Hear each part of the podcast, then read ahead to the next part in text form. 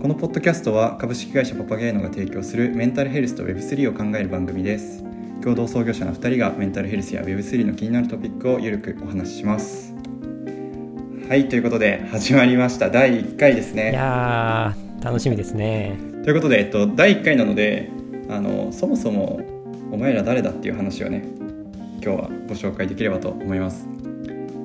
株式会社パパゲーノの代表の田中、僕と福田の2人でやっているんですけど、はい、Web3 とか、NFT とかっていうのに関連する事業をやってるんですが、なかなか特にメンタルヘルス界隈で働いている方とかあんまり身近に触れたことない方も多いと思うので、そのあたり噛み砕きながら、メンタルヘルス業界に対して Web3 とか NFT ってどういうことができるんだろうみたいな話を、はい、一緒にぜひ考えていきたいなっていうのを思って、ちょっとこういった形でね、ポッドキャスト、音声の番組を作ってみようという背景で作っております。ですね。なかなかちょっと映像とはまた違った切り口というかね、観点でお届けできたらいいんじゃないかなというふうに思っています。で、第1回なのでお互いのね、2人の自己紹介と、あとはパパゲーノという社名の由来、はい、パパゲーノの由来について今回はお話しつつ、それぞれ共同創業者がどういう思いで今回起業に至ったのかであったり、このメンタルヘルス×Web3 っていうところにどんな思いを持っているのかお話しできればなと思います。はい、そうですね。ではじゃあ、安政君よろしくお願いします。僕からですかじゃあ気になることあったら質問してね。では改めまして、株式会社パパゲーノ代表取締役の田中と申します。で、僕自身のバックグラウンドでいうと、新卒では産業医紹介事業の立ち上げというところをやってましたで、そこから株式会社アイケアに転職して、アイケアではですね、ケアリーという企業の検診とかストレスチェックとか長時間労働の管理とか産業医の面談とか、そういった健康管理業務全般を一元で管理し、効率化し、で健康データを一元管理できますよっていうようなクラウドサービスの開発と導入支援のところをやっておりました。はい、後半は主にはもう事業開発みたいなポジションで、新しい機能をどうやって開発し、それをサービスにどう落とし込むかっていうところを見てました。なるほど。で、その後また3年ぐらい IK をやった後に転職し、株式会社エクサビザーズというもう上場した会社なんですけど、はい、AI を使って大手企業さんのコンサルをしているような会社に入っていました。で、僕自身の役割でいうと、介護分野でプロダクトを作るということもやっていて、その介護分野での歩いている動画から歩行状態、転倒リスクがどれぐらいあるのかというところをアセスメントし、おすすめの運動とかを提案するようなツールがあって、その技術をうまく使ったプロダクトを介護系の事業者さんに導入していく、そこのマーケとか、セールス CS の業務構築とかをしていました。なるほどですね。で、個人でもちょこちょこ活動していて、実は僕社会人1年目から個人事業主として開業していて、副業をずっとやってるんですね。といっても全然小規模なんですけどで、一番特筆で言うと2020年の5月にクラウドファンディングを実施し、はいはいはい、でありがたいことに130万円ほどご支援いただいて、その資金を使っておそらく日本初のメンタルヘルス領域に特化したビジネスコンテストというものを個人で主催してやっていました。あとはオンラインで自殺予防やメンタルヘルスについて学ぶコミュニティを運営したりとかもしております。で、そこからも分かる通り、自殺予防であったりメンタルヘルスという業界に貢献したいっていうのがもうずっと思っているテーマで、学生時代から思っているテーマで、そのための一つの切り口として産業保険という分野でビジネスを作るということにこれまでチャレンジしてきたりしています。なるほど、ありがとうございます。ちなみになんですけど、自殺予防とかメンタルヘルスとかに興味持ったきっかけってどんなことなんですか？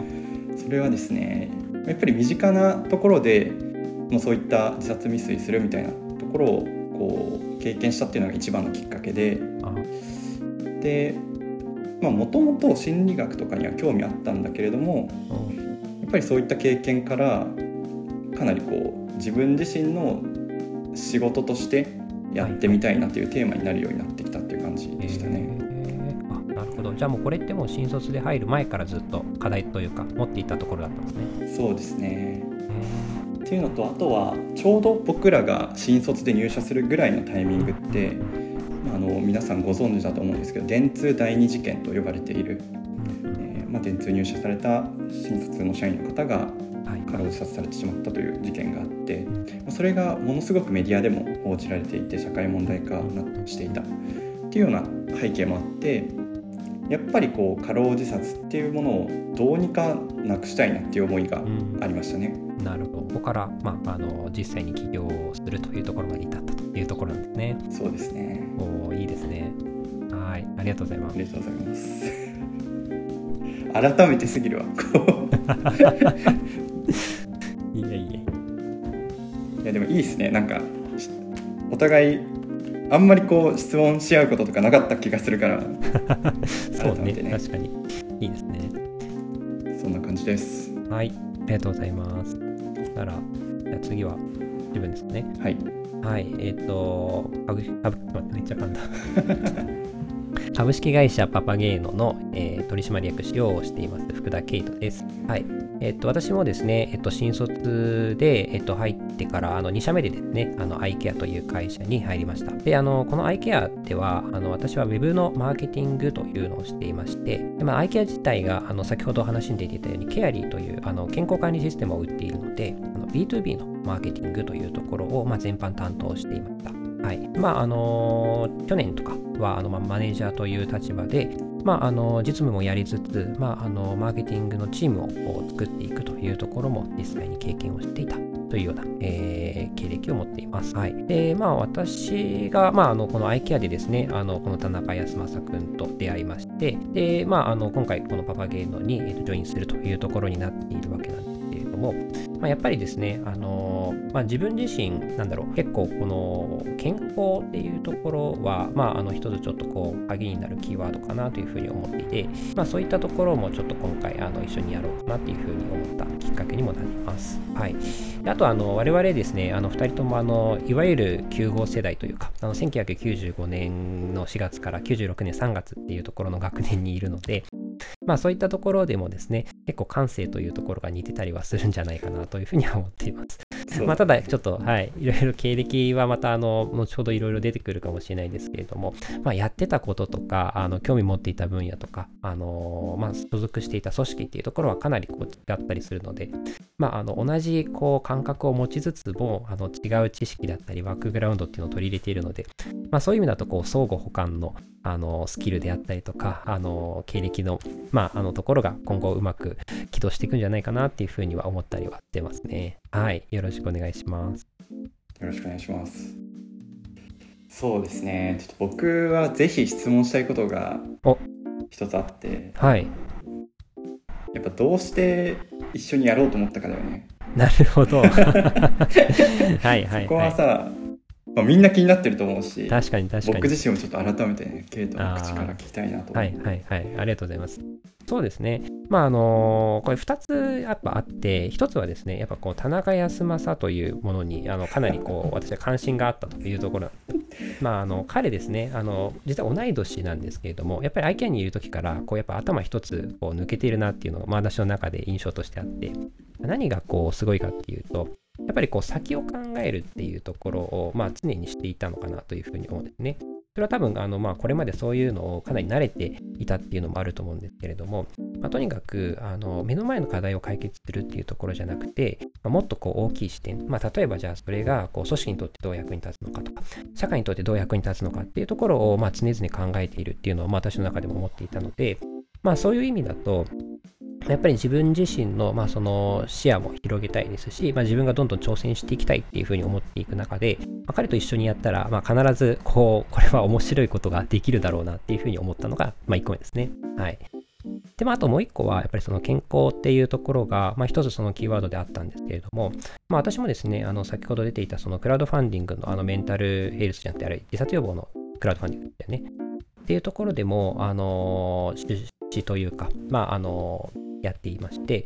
やっぱりその働くっていうところもですけれども、生きていく中でやっぱり健康ってすごい大事だなと思う場面が結構あったんですよ。まあ、例えば私の父親なんかは、まあ、50歳で、まあ、がんで亡くなったりはするですし、あとその家系でも結構その、まあ、がんの人が多かったりとかっていうのはあるので、まあ、やっぱりその、まあ、生きていく中で健康っていうところは、まあ、一つテーマとしては大事だなっていうのも、私もこれ就活してた時代とかにも思ってたことだったりするので、まあ、そういう意味で、まあ、この優秀な田中くんとですねいうところと、まあ、このテーマっていうところは、まあ、自分の中で結構面白いんじゃないかなというふうに思って、まあ、ぜひここは勢いをつけてやろうかなというふうに思ったのがきっかけかなと思いますね。なるほど、はい、なんかめちゃくちゃこう歯がゆいですね。こう嬉しい、ね、ひたすらにやけてました。いやでもね、やっぱりそういう意味だと自分も結構そこをサポートできるかなっていうふうには思っていて、まあ、ある意味自分の方はウェブマーケーっていうところとか、まあ、あとはそのテクノロジー関係っていうところは結構興味も強いし、まあ、ある程度こう自分でやってきたところもあるので、まあ、そこはしっかりとこう全力でサポートってやっていけるんじゃないかなっていうふうには思ってますね。ありがとうございます。はい、いやもうね、創業からまだ3月に創業して2ヶ月足らずだけど、まだ2ヶ月かもうバリバリ活躍してくれていてありがたい限りですよね。もうなんか自分が一人だったら絶対2ヶ月でここまで来れてないなって思うところまで今来てるので本当にね、一緒にやってよかったなっていうのを常々思ってます。いや本当に、まあ、今ねかなりそういう意味だと順調には来てますよね、ここまでね。そうだね、事業っていう意味でもそうだし、そのまあなんだろうね、組織っていう意味でもそうね、組織というところもね着々と進めてますね。ですね。だからちょっとまた次のテーマいきますか。そうですね。はい。じゃあちょっと自分の方からご質問というかあれなんですけれども、今回我々の会社名株式会社パパゲーノというところなんですけれども、このパパゲーノっていうのの由来っていうのはどういうところになるんですか。はい、パパゲーノってどういう意味ですかってよく聞かれるんですけど、パパゲーノって実はもう創業する前からつまりその事業内容とか決めるもう1年前ぐらいからもう株式会社パパゲーノっていう名前にしようというのは決めてたんですね。はいはいはい。でケイトと創業前に話してる時も実は社名決めてるんだよねって言ったと思うんだけど確かにめっちゃ恥ずかしかったけどねパパゲーノって何かっていうと、もともとは魔笛というオペラに登場する登場人物の名前です。パパゲーノという登場人物がいます。でその登場人物が自殺しようとするんですけど、最終的には踏みとどまって生きる道を選ぶというようなストーリーなんですね。でそこに基づいてパパゲーノ効果という理論仮説が自殺予防やメディア関連の研究の中で提唱されているものがあります。パパゲーノ効果って何かっていうと、自殺を踏みとどまった人の物語をメディアが報じることが自殺の抑止効果があるんじゃないかっていうような仮説になります。でこちらはまだ仮説という段階で、このパパゲーノ効果というものが確かにありますねっていうことが世界中で実証されているかっていうと、まだそうではないというようなものになります。ただこういうものがあるかもしれないというような、仮説が出てきているというものです。でちなみにこれの対になる概念でウェルテル効果というものがあるんですね。こちらはもう世界中で実証されていて、ご存知の方もいるかもしれないんですけれども、ウェルテル効果っていうのは著名人の方などの自殺報道によってその後1週間とか2週間後を置いての自殺が増えてしまうというような理論になります。これは本当に世界中で研究されていて、メタアナリシスといって、世界中でやられた研究の結果を全部集めてきて再解析しても、やっぱり優位に自殺者数増えてしまっていますよねっていうことが証明されていたりします。なるほど。これはこのウェルテル効果は若きウェルテルの悩みという小説に由来して、ウェルテル効果というのが名前付けられています。そのウェルテル、若きウェルテルの若きウェルテルの悩みっていう小説の登場人物も、同じようにですね、若きウェルテルの悩みっていう小説の中で、登場人物が自殺をしてしまうというような話なんですけど、その作品が出版されて、その後に後追いで同じ方法で自殺される方が増えてしまったっていうような背景がありまして、それに基づいてウェルテル効果という名前が付けられています。あー、なので、パパゲーの効果もそのウェルテル効果をちょっともじってというか、オマージュを受けてパパゲーの効果という名前が付けられています。で、僕自身やっぱこの理論聞いた時にすごく可能性を感じたっていうのが一つと、まだまだこう実証されていないものの、これまでそのメディアのマスメディアですけど、特にメディアの自殺関連の情報発信っていうのはもう基本的にはやらない方がいいと、何もするなと。でもこう資本主義の構造上 PV が取れてしまう、クリックが稼げてしまう、センセーショナルな報道をした方が、それを視聴者が求めているので、そのためにメディアは報じてしまうと。それをいかに止めるかみたいな話がメンタルヘルス関連のこう主題というか、当たり前に考えるべきことみたいなことだったと思うんですよね。そこに対してパパゲーの効果ってこうなんて言ったらいいんだろうな、大きなこうパラダイムシフトというか、また全然違う切り口でこの問題について考える視点を提供してくれたものだなと思っているんですね。その考え方、発想がすごく画期的というか、非常に重要なスタンスだなと思っていて、非常に社会環境の変化が激しくなっていく中で、こう実は自殺に関して情報発信することがポジティブな影響あるんじゃないかっていうところを模索する姿勢ってすごく重要だと思っているんですね。そういう姿勢を持った会社でありたいなと思っていますし、このパパゲーの効果についても僕ら自身も実証していきたいなと思っているので、パパゲーノという名前にしたというのが社名の由来です。なるほどですね。いや、もうこの社名がね、前から決まってたっていうのは、なかなかもう本当にやっぱこう思いがしっかり持っていて、そこからね、やっぱりこの達成したいというか実現したい世の中っていうところがあるっていうのはね、本当にすごく聞いてていいなっていうふうに思いましたね。はい。確かにやっぱり貯金もありますけれども、やっぱり芸能人の方であったりとか、かなりこう報道っていうのはされますし、やっぱりその人の命に関わることっていうのはかなり大きく報道されたりとか、トレンドに乗ったりっていうところもあるので、そういうところの見せ方というか、やっぱこう他の人たちの伝わり方っていうところが違うだけでも、与える影響違うっていうのはね、本当にすごく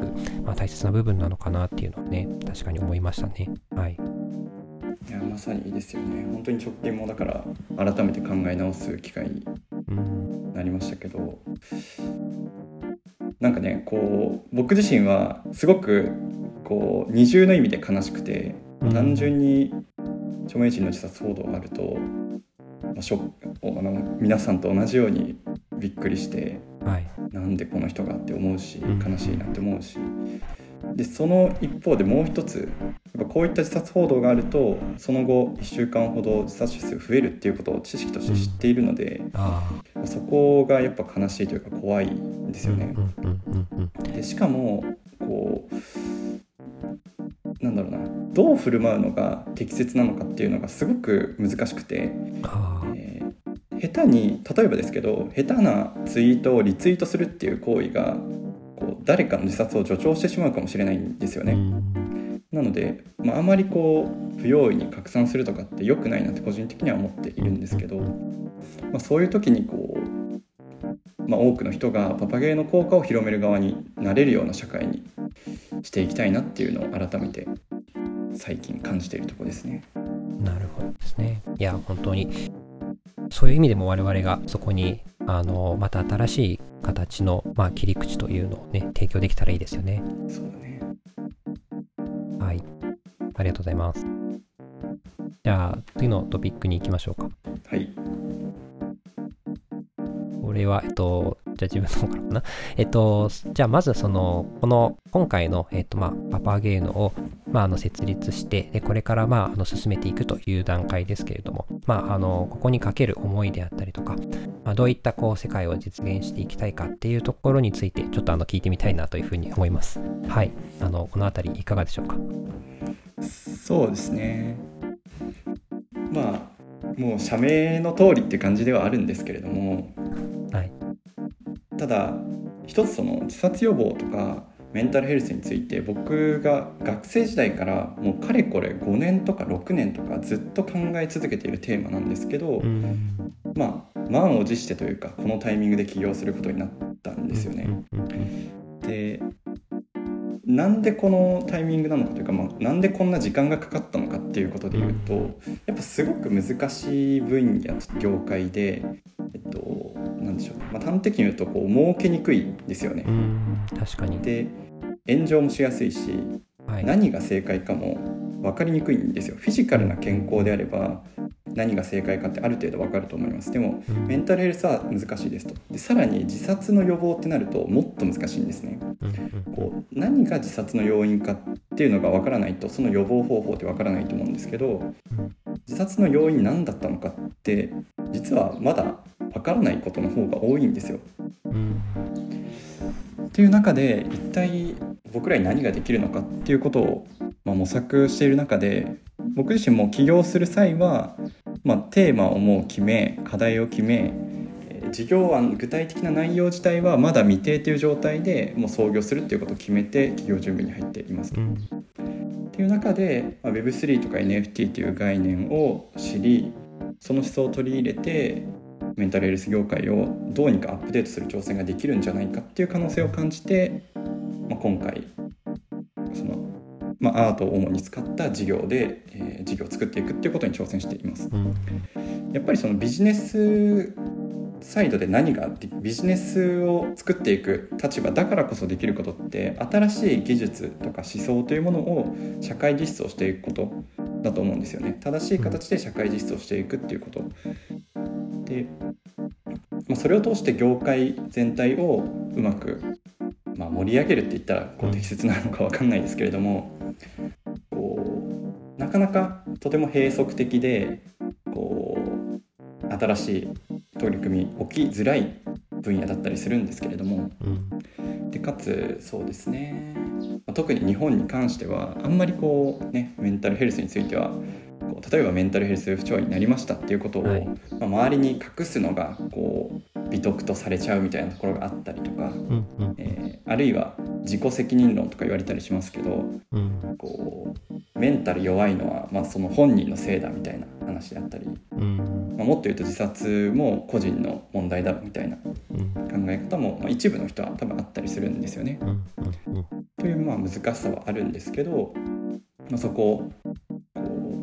うまくアップデートしていきたいと。でメンタルヘルスに関わる人はこうとても慈善的で儲かんないけどなんか日銭を削って頑張ってますみたいな価値観世界観だとどうしても優秀な人も集まってこないと思うので、そこのイメージを変える一つのこうきっかけというか、はい、まあ、そこをリードする一つの会社になりたいなっていうのは思ってるんですよね。持続可能な形でビジネスモデルも作り上げ、しっかりと業界にも貢献し、いいビジネスを作るっていうことに挑戦したいなと思っています。なるほど。ありがとうございます。あとは個人的な背景でいうと、実は中学時代美術部だったり、もともと漫画家目指してたりしたので、このアート×メンタルヘルスって実は僕自身はすごく個人的にすごく好きで、没頭できることではあるので、もう楽しみで仕方ないですいやアートの方もね、バックグラウンドがあるというのはね、なかなかいいですよね。そうだね。はい、以上です。はい、ありがとうございます。一緒に創業に至った背景みたいなところでいろいろすでにお話しいただいた部分もあるけど、はい、ケイト自身の思いもぜひ教えてもらえたらと思います。はい、ありがとうございます。まあ、もともと自分がやりたいことっていうところを、まあ、一言で言うとやっぱりこう人の役に立つとか、まあ、人を幸せにするっていうのが、まあ、自分のこう人生目標みたいなところだったりはするんですよね。で、まあ、やっぱりその誰かが自分が、まあ、そこにいるっていうことであったりとか、まあ、そこで何かをする活動っていうところによって、まあ、幸せになってくれるっていうのが、まあ、自分の中にとっては生きがいなんですけれども、で今回まあその中でもこのメンタル不調っていうところがね、ターゲットにはなってくるわけですよね。で、やっぱりそこが、もちろん病名がついているメンタルの疾患っていうところもありつつも、やっぱり誰もがメンタルの不調っていうのは抱えて生きていることはね、あるんじゃないかなと思うわけですよね。で、やっぱりそういった、心の中での、気持ちの浮き沈みっていうところがあるような中でも、そこを、我々が、これからやっていくようなビジネスっていうところを通して、健康に生きる、要はそこの、心の健康っていうところを取り戻して、より自分の本来の力を発揮できるような、そういう社会を作っていくっていうところが、自分の中での一つの目標かなというふうに思っているので、そこに対してね、自分は一つ大きなテーマを持っているのかなというふうに思ってます。で、ただ、そのやるっていうところなんですけれども、やっぱりやるからには面白いことをしたいなというふうに思っていたんですよ。で、もともといろいろ、2人でね、ビジネス考えていく中で、割と堅実な、話とかも出ていますし、コンサルティングの方はね、しっかりと、そこは回していくっていうところは考えているんですけれども、やっぱりそこ、どうせやるならワクワクするようなことをしたいなというふうに思っていて、そういうところでですね、いろいろ考えていく中で、アートを掛け合わせるっていう話が出てきて、それだったらね、NFT 絡ませてみたらどうっていうところをちょっと自分が提案してみて、そこからもうバーッと流れるように、ちょっと新しいコンセプトが出来上がってきたというのが今回だったので、そこをね、ぜひ、ここから、誰もこれまであまりやったことのない、挑戦したことのないような領域でですね、まさに先ほど出ていたようなメンタルヘルスっていうところを、よりかっこよく面白くっていうところを実現できたらいいんじゃないかなというふうには思ってますね。はい。ありがとうございます。いや、本当に迷走してたよね。迷走してた。創業準備中とかさ、起業直後。なんかこれでいいのかなみたいな、なんか本当に伸びるのかみたいなことを言いながら最初いろいろ考えてたんですけど、実はすでに 2,3 回ピボットしてる感じだよね。確かに大きな方向性でいうと構想段階という意味ではね、ありますね。ありがちなメディアビジネス最初やるそうよくわかんない AI を使った自殺予防をあったね、実装したいなとか思ってた時期もあったし、いやでもNFT って出てからはスッとね、我々2人とも全然 NFT について知らなかったんですけど、そこからはもう一気に情報を流れるように吸収をし始めて、結構形にはなってきたんじゃないかなっていうところですよね。そうだね、怒涛のスピードだったね。怒涛のスピードでそういう意味だとやっぱりある意味やっぱりメンタルヘルスアートっていうところとWeb3 っていうのは一つちょっと親和性が高いんじゃないかなというふうにも思っていますし、これからまさに今が領域っていうところは駆け出しの段階なので、そこに我々がいるっていうのは非常に大きな意味があるんじゃないかなというふうにはね、思いますよね。そうですね。だからこれが1年後2年後とかだったら Web3 NFT× メンタルヘルスってもうある程度ユースケースも出てきて、こういうものですよねっていう形になってると思うんですけど、はいはい、そこが今全くないさら地みたいな状態なので、だからこそ先駆けて大きな挑戦をして、仮にねこれがうまくいかなかったとしても、パパゲーノ社がこういうチャレンジをしたからこそ業界にとってこういう意味がありましたよねって語られるような挑戦をしていきたいですね。まさに我々が、先駆者としてしっかりとここを開拓してね、大きい、事業にしていきたいなと思いますね。はい。ということで第1回はそれぞれの自己紹介とパパゲーノの由来と思いっていうものをお話しさせていただきました。はい。次回はね、ぜひなぜメンタルヘルスなのか、なぜアートなのか、なぜ Web3 NFT なのかみたいな話をできたらなと思ってます。そうですね。はい。また次回も楽しみにしていただければと思います。めっちゃ緊張したね。間違いない。そしてもうこんな時間経ってるっていう。本当だ。30分ぐらい。はい。じゃあ以上で、また次回もお楽しみに。ありがとうございました。ありがとうございました。